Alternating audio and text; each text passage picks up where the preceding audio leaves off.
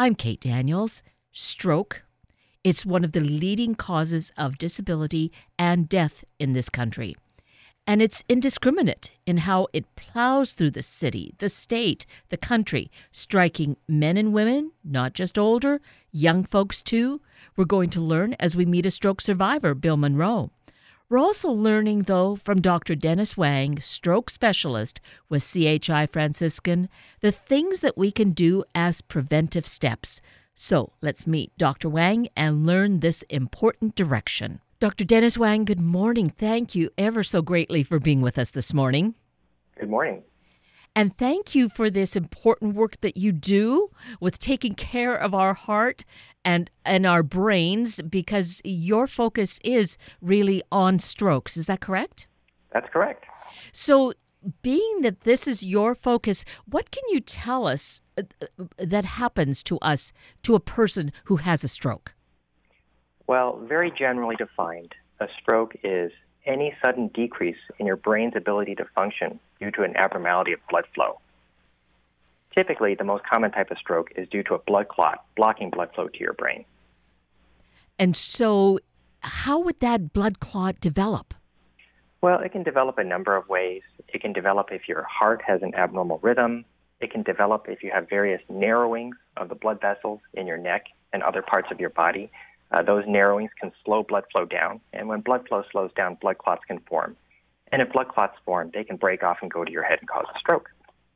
Okay. So is this very common in our society, in our world? Well, I think that unfortunately we all probably know somebody who has had a stroke. And uh, certainly in the state of Washington, they say stroke is the sixth leading cause of death. And uh, even if you're fortunate enough to survive having had a stroke, oftentimes leaves you with a pretty serious long term disability. And is stroke something that we might identify as running in the family? Is there that kind of predisposition? Yeah, unfortunately, lots of things can run in the family, and certainly stroke can be one of them. So many of the risk factors for stroke, like high blood pressure, high cholesterol, diabetes, um, these things can increase your risk for having a stroke, and these are things that can definitely run in families. So if you have any family history of having had a stroke, or you have any of those things that I just described, like diabetes, it's, it's very important for you to try to do everything you can to prevent having a stroke. So there's kind of the list of things to be conscious of. And in terms of, say, the blood pressure, what is normal blood pressure? Well, the American Heart Association recently has changed things a little bit, and unfortunately, they've changed things so that a lot more of us qualify for high blood pressure than uh, did before. So the two numbers to really keep in mind are 130 or 80. So when you get your blood pressure checked, if the top number is 130 or above, or if the bottom number is 80 or above, you could have high blood pressure. Though it's important not to get too upset about one single instance or one single reading of high blood pressure, because that doesn't necessarily mean you have it, but it does mean that you should probably talk to your doctor and get yourself checked out further. And when it comes to that, if it was a higher number with some consistency, is medication the way to deal with it?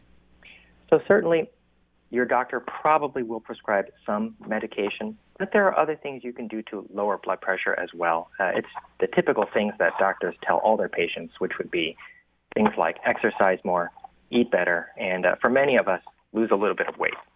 But if your doctor recommends blood pressure medication, it's important that you take it. Yes, of course. And once we start taking it, is to be consistent with it because uh, it's not a sporadic kind of thing that we would do.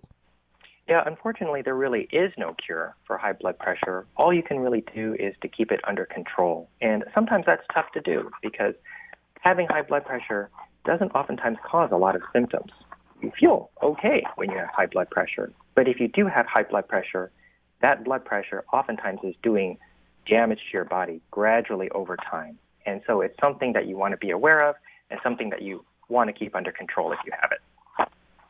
So many things to be thinking of to keep ourselves in good and better physical health.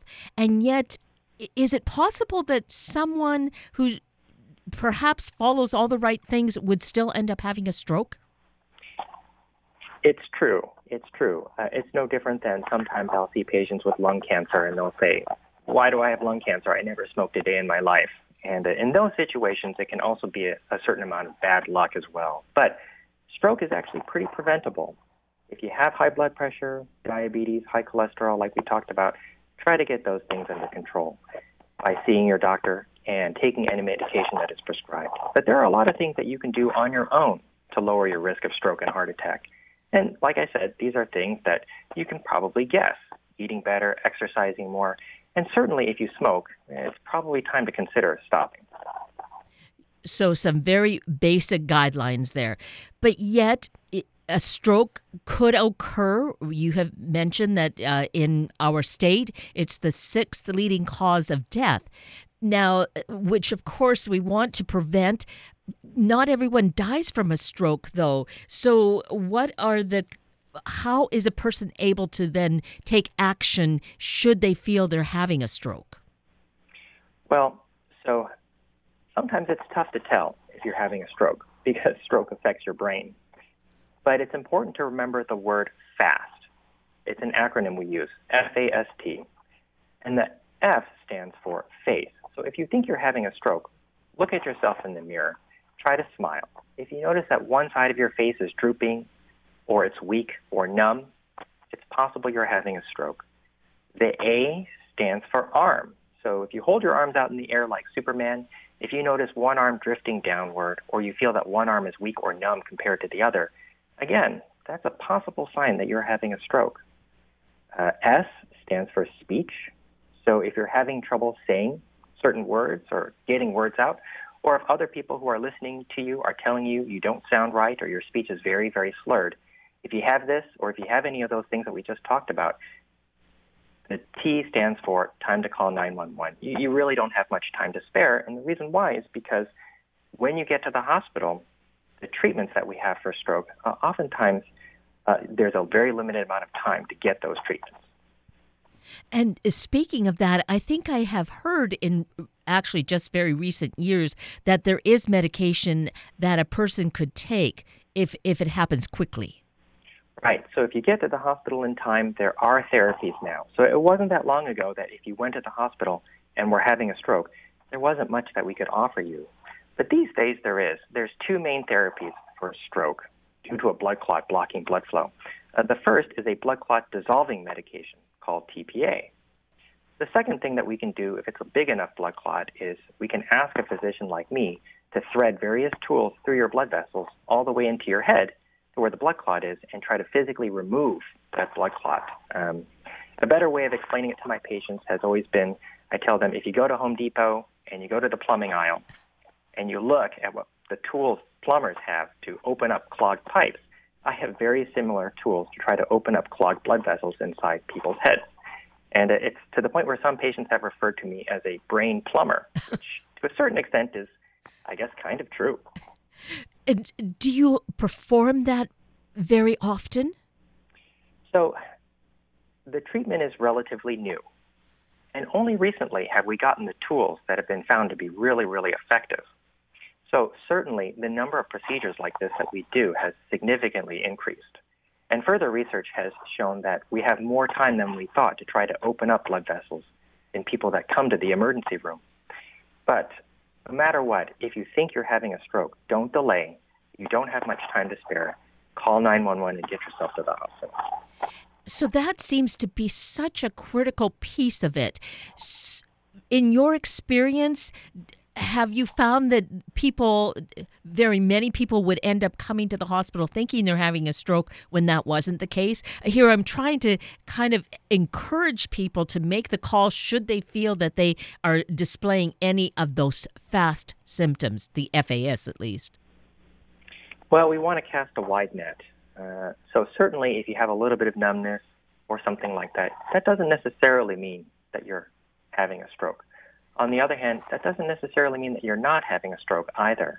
And since even just numbness alone can be an indicator that you're having a stroke or you are about to have a very serious stroke, we advise everybody who has possible symptoms or thinks that they are having a stroke to just call 911. Don't take that risk. Go to the emergency room and get yourself professional attention. Because would it be so, or is it so, that it may just be one of the symptoms that, that there is uh, perhaps uh, the speech problem, and and that and the person is actually having a stroke? So, just a single issue alone, like let's say you're having some facial droop, or let's say you're having a little bit of trouble getting words out, that that's still a sign of a stroke. And so ultimately, you know, though it might be a false alarm, we recommend everybody go to the emergency room because ultimately the therapies that we have to treat stroke, you don't have much time to get them. And a stroke, as it happens, it causes a lot of damage over a very short amount of time. So we tell people, again, just don't take that risk. Just go to the emergency room, get yourself checked out. That's the only way to truly tell if you're having a stroke or not. So the T is time to call 911. That is better to have the the emergency co- uh, uh, personnel come to you rather than uh, thinking that you'll have someone drive you to the hospital? Well, again, uh, time is critical, yeah. and we certainly don't want the patient themselves, the person who thinks they're having a stroke themselves, to drive to the hospital. So, you know, it, it depends on how quickly you can get a ride to the hospital. Typically, we think calling 911 is faster. Exactly. And safer. And yes, and and the attention is there more instantaneously. That's true. If you come by ambulance, typically the emergency room knows to get to you a lot faster than if you show up in your own car. So, again, good words of wisdom. And then, Dr. Wang, if a person has had a stroke, does that mean that there's a predisposition? Uh, and if not, is it possible, though, to have another stroke somewhere down the line? Yeah, unfortunately, that's true. So if you've had one stroke, there's a decent chance that you will have another one. They say one in four people who have had a stroke will probably have a second stroke. And the reason why is because, well, there was probably a reason why you had that first stroke in, in the first place. Whether you have diabetes, whether you smoked or have high blood pressure, that sort of thing. And that's why we encourage everyone, particularly those people who have already had a stroke, to be very vigilant and very, very aggressive in controlling all their stroke risk factors to try to prevent another one from happening. So, for those of us who haven't had a stroke, it's important to keep your blood pressure and all those things we talked about under control. If you've already had a stroke, just know that you are at higher risk for having another stroke, and you should be even more aggressive at getting things under control. Well, I hope that we have all heard this message loudly and clearly because it is so critical to our general well being. We certainly want to do whatever we can to keep ourselves on a healthy foundation. For people who will want to research more and get more information, where would you direct them, Dr. Wang? Well, in addition to talking to their regular physician, the American Stroke Association has a website, Stroke Association. It's all one word, .org, and uh, I encourage everybody who wants to learn more about stroke to go to that website. And you would be happy if you would see a decline in that type of patient coming to you. Yes, and I can certainly tell patients or people who are listening that in general, I am a physician that you typically do not want to see. Much as you are a nice person, we don't want to Yeah. see you, right? That's what my family tells me, yes. well, I do appreciate you, Dr. Wang, because uh, in your work, in your experience, you certainly have this insight and knowledge, and what it's doing is helping us to become more informed and hopefully energized to do all the right things for ourselves. So I am grateful for the work you do. Oh, well, thank you for having me on. Well, it's been a pleasure. Thank you. So now we've had this medical perspective, which is greatly important. I'm sure you would agree. We have the opportunity to have with us this morning a young man who himself uh, suffered a stroke. And it's so important for us to hear some of these insights and the details. So, hopefully, again, it's an education that is going to help us to prevent this happening as much as we possibly can in our own lives. So, let's meet Bill Monroe. Bill Monroe, good morning. Thank you so greatly for being with us today. Well, thanks for having me. I'm I'm excited to be here and, and talk about this topic. Well, I'm excited that you're here and able to talk to us about this topic. although I must say, I'm sorry that that happened to you, that you had the stroke. You know, uh, I am too, but I am so lucky in that I got the right treatment at the right time. I've had a lot of great people in my life, and I've been able to sort of work with the limitations that I had. It could have been so much worse for any number of reasons. And so, to kind of get the, the basis of it, here we are, uh, mid uh, 2018. When did your stroke happen? Just over 11 months ago. So, June 3rd, 2017, at uh, 7 a.m. that Saturday morning, I woke up and my arm felt a little weird. I thought I kind of slept on it funny, as you do. Yes. So, I got up to use the bathroom and my arm didn't start to get better. And then my left leg started to go offline as well and uh, stopped working like it was supposed to. And I realized, okay, something is going terribly wrong here. I looked in the mirror, and the left side of my face was starting to droop. And I could hear, I was starting to slur a little bit in my speech as I started to lose some control of that left side of my face. Made it back to the bedroom, woke up my girlfriend, asked her if she could understand me. She said, What's wrong? I said, I think I need an ambulance. So she immediately called 911, told them she thought I was having a stroke. And paramedics came to my home on First Hill. They took me over to uh, Swedish Medical Center on Cherry Hill, rolled straight into the ER and straight into the uh, CT machine to start diagnosis and treatment. But when they arrived Mhm. at your home, were were they already doing some kind of treatment for you? they were already uh, starting to do that kind of treatment. Generally, you know, treatment starts in the ambulance with a stroke. So what they were doing was they were doing a lot of the initial assessment. Let's figure out what's going on here. Um, they asked me to hold my arms up to see if I could hold both. I couldn't. They were checking blood sugar, blood pressure, getting all of this data ready, rolling me into the ambulance, continuing to monitor this stuff, get more information, and do a lot of this early diagnosis so that by the time I rolled into the ER, just you know less than two miles away, they were all ready for me and ready to go. Um, due to you know that early triage and that early treatment in that ambulance, so there was you know pause briefly to put the ID bracelet on and off you go to the scans. And of course, what that did is confirm that yes, indeed, you had a stroke. Absolutely confirmed that I I had a stroke. Uh, I had a what's called an ischemic stroke, which means there was a blood clot that formed in the part of my brain called the basal ganglia. That's the part that controls movement of the body. If you're into technology, it's kind of like the Windows drivers in my brain for the side of my body broke.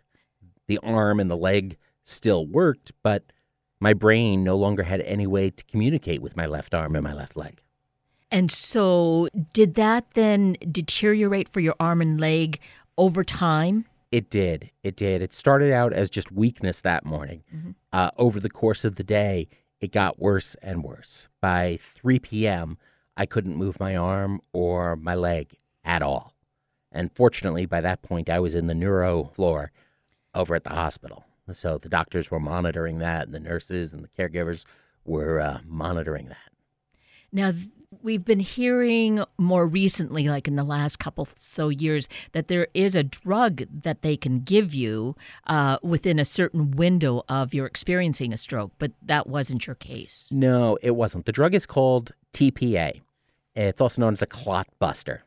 So if you are having a stroke that is caused by a clot, and not all strokes are, some are caused by a bleed, but if it's caused by a clot and you get to the right hospital within six hours of the stroke, they can treat it with this uh, drug, bust the clot, and really significantly minimize the damage. I've talked to stroke survivors who've had this done, and they've been able to get out of the hospital and rehab in a week with very minimal physical disabilities. Now, in my case, I went to sleep and I woke up with symptoms, so I was already out of that six hour window. And that's why time is so important. In my case, maybe it happened at seven, maybe it happened at three in the morning, we don't know. But if you think you're having a stroke and you decide, well, I'm just going to go sleep it off, Yeah. that is a terrible idea because you can very easily put yourself out of the window. And for some strokes, within 24 hours, there's new guidance from the American Heart Association that actually um, talks about physical clot removal within 24 hours. So There's new treatments around that. So there's a lot of research and a lot of new things happening. But again, it's all still very tightly time bound, and you have to get that help as quickly as possible.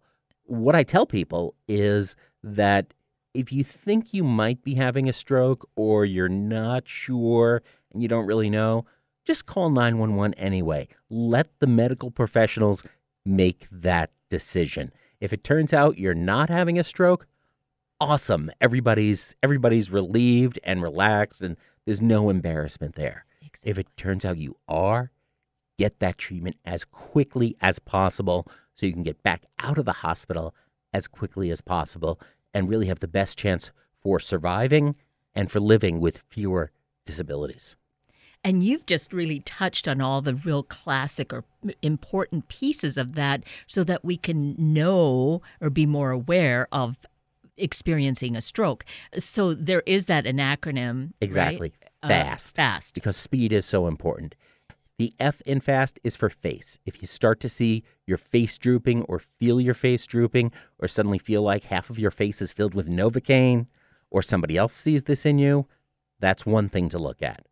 A is for arms. If you cannot hold both of your arms out, if you see one starts going weaker or, or drooping when you try to hold them out, that's the second symptom.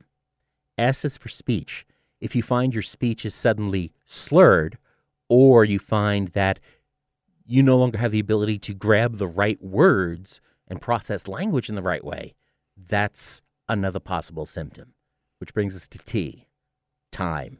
You see this, any one of these, go ahead, call 911 and let the professionals take it from there because with stroke, time lost is brain lost. This is something that can, can continue to get worse. The longer that clot is in place or the longer that bleed is happening, the more brain cells will die. So you experience that, sharing this with us really eliminates any kind of question about what this, those symptoms would be. So, again, no embarrassment about calling 911 because better to be safe than to be experiencing that. Absolutely. Absolutely. And the other thing that a lot of people make the mistake of is they don't think that stroke happens to younger people. They think this is only something that happens when you're older than 65 or older than 70. And that's not true over the last 10 or 20 years, we're seeing a much higher percentage of people under 50 suffering from a stroke. I was only 46. And a lot of people think that, oh, I'm too young. It can't happen to me. Mm-hmm. Stroke can happen at any age. It can happen to children, to teens, to folks in their 20s, 30s, 40s, 50s. So don't let your age tell you that you're not having a stroke when there are other symptoms that can. If you think there's that possibility, there's that chance, go ahead and call 911. Exactly. And so you were telling us, Bill, and I can see that your arm is in a sling, mm-hmm. but you're walking. You use a cane, but still you are walking and getting around. So you've gotten that ability in your limbs. It's come back to it, you. It's starting to come back, yeah. I spent um, a month in the hospital, and part of that time, most of that time, was in the inpatient rehab wing at Swedish. And what they did is, you know, I was spending three hours a day with physical therapists and occupational therapists. The physical therapists helped me learn to walk again. The occupational therapists helped me with activities of daily living, things like how do you shower? How do you mm-hmm. get dressed? How do you start to use that arm again and to work with that? Uh, and so it was that fantastic team um, that I worked with. Speech therapists who uh, work with other patients will help with things like cognitive challenges, learning how to work with language, how to read again, how to swallow, all these different things you may need to relearn. Mm-hmm. There's something called neuroplasticity. Yes. That's something that we didn't really know existed 20 years ago. It used to be, and you know, if the last time you looked at biology and nerve stuff was in school in the 80s or 90s or earlier, they used to tell you that the brain cells you get when you're born, that's what you got. That's all you get. What they found is that it's not true. The brain can continue to grow new cells and, more importantly, repurpose other brain cells. So there are cells in my brain that have rerouted and repurposed themselves around that chunk of scar tissue in the middle now to start building those functions again. Bigger muscles come back first. So that's why my leg has come back a lot more. Mm. So I walk maybe a half the speed that I used to. I use the cane to help with balance and to help with speed.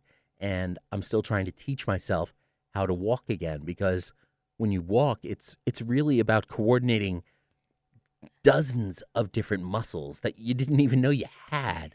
And each one your brain has to develop a new connection to. Yes. With my arm, I can start to lift my arm again and I can sort of start to start using my fingers again, but it takes time.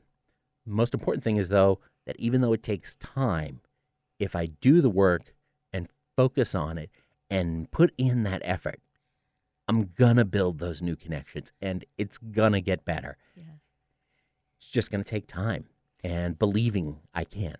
Uh, all, uh, you know, that is all so key and important and and you know i keep nodding my head, head at you because it, it just really makes such great sense. And i'm i'm so sorry again that that you suffered this but yet you know it's you're using it to do such an incredible work by being here and sharing your story for one but you're so articulate about it and just have so much awareness uh, i'm I'm sure you never even thought that you were going to become such an expert on stroke. I know I have learned over the past year, I have learned way more about anatomy and neuroplasticity and neurology than any marketing guy should ever know. but I'm a big believer also in the power of storytelling, of connecting folks and, and with sharing our stories. So many stroke survivors that are out there end up feeling isolated because maybe their family doesn't understand some of the challenges they're dealing with, especially with the tremendous fatigue that many survivors have to deal with and needing to get a lot more sleep during the day or having more difficulty with emotional control or cognitive control and with physical challenges of sometimes just getting out of the home you can le- become more isolated which leads to even more problems. It's why one of the reasons why i started uh, my podcast called Strokecast over at strokecast.com is to help share my story and help share the stories of other survivors who can talk about their experience and can let other folks know that we're not alone. That there are all these other stroke survivors that are out there, and we see you and we hear you, and your stories matter and they're important. And by telling your story, you can connect with other survivors to help them out and connect with folks who haven't had a stroke at this point to let them know what they need to know in advance. It's the sixth leading cause of death in the state of Washington and the leading cause of long term physical disability. And the earlier you can get it, the better your chances are of leading a fantastic life. Wow, you are fantastic. oh, really, you. you are uh, uh, the poster guy, I think, for this. And you're doing such a marvelous work. And uh, I know that we could go on and share other things, but uh, I am so appreciative that you've taken this time with us this morning, Bill, to really give us this insight. And I'm sure that there will be numerous lives saved because of you. Awesome. I'm happy to help any way I can. Thank you.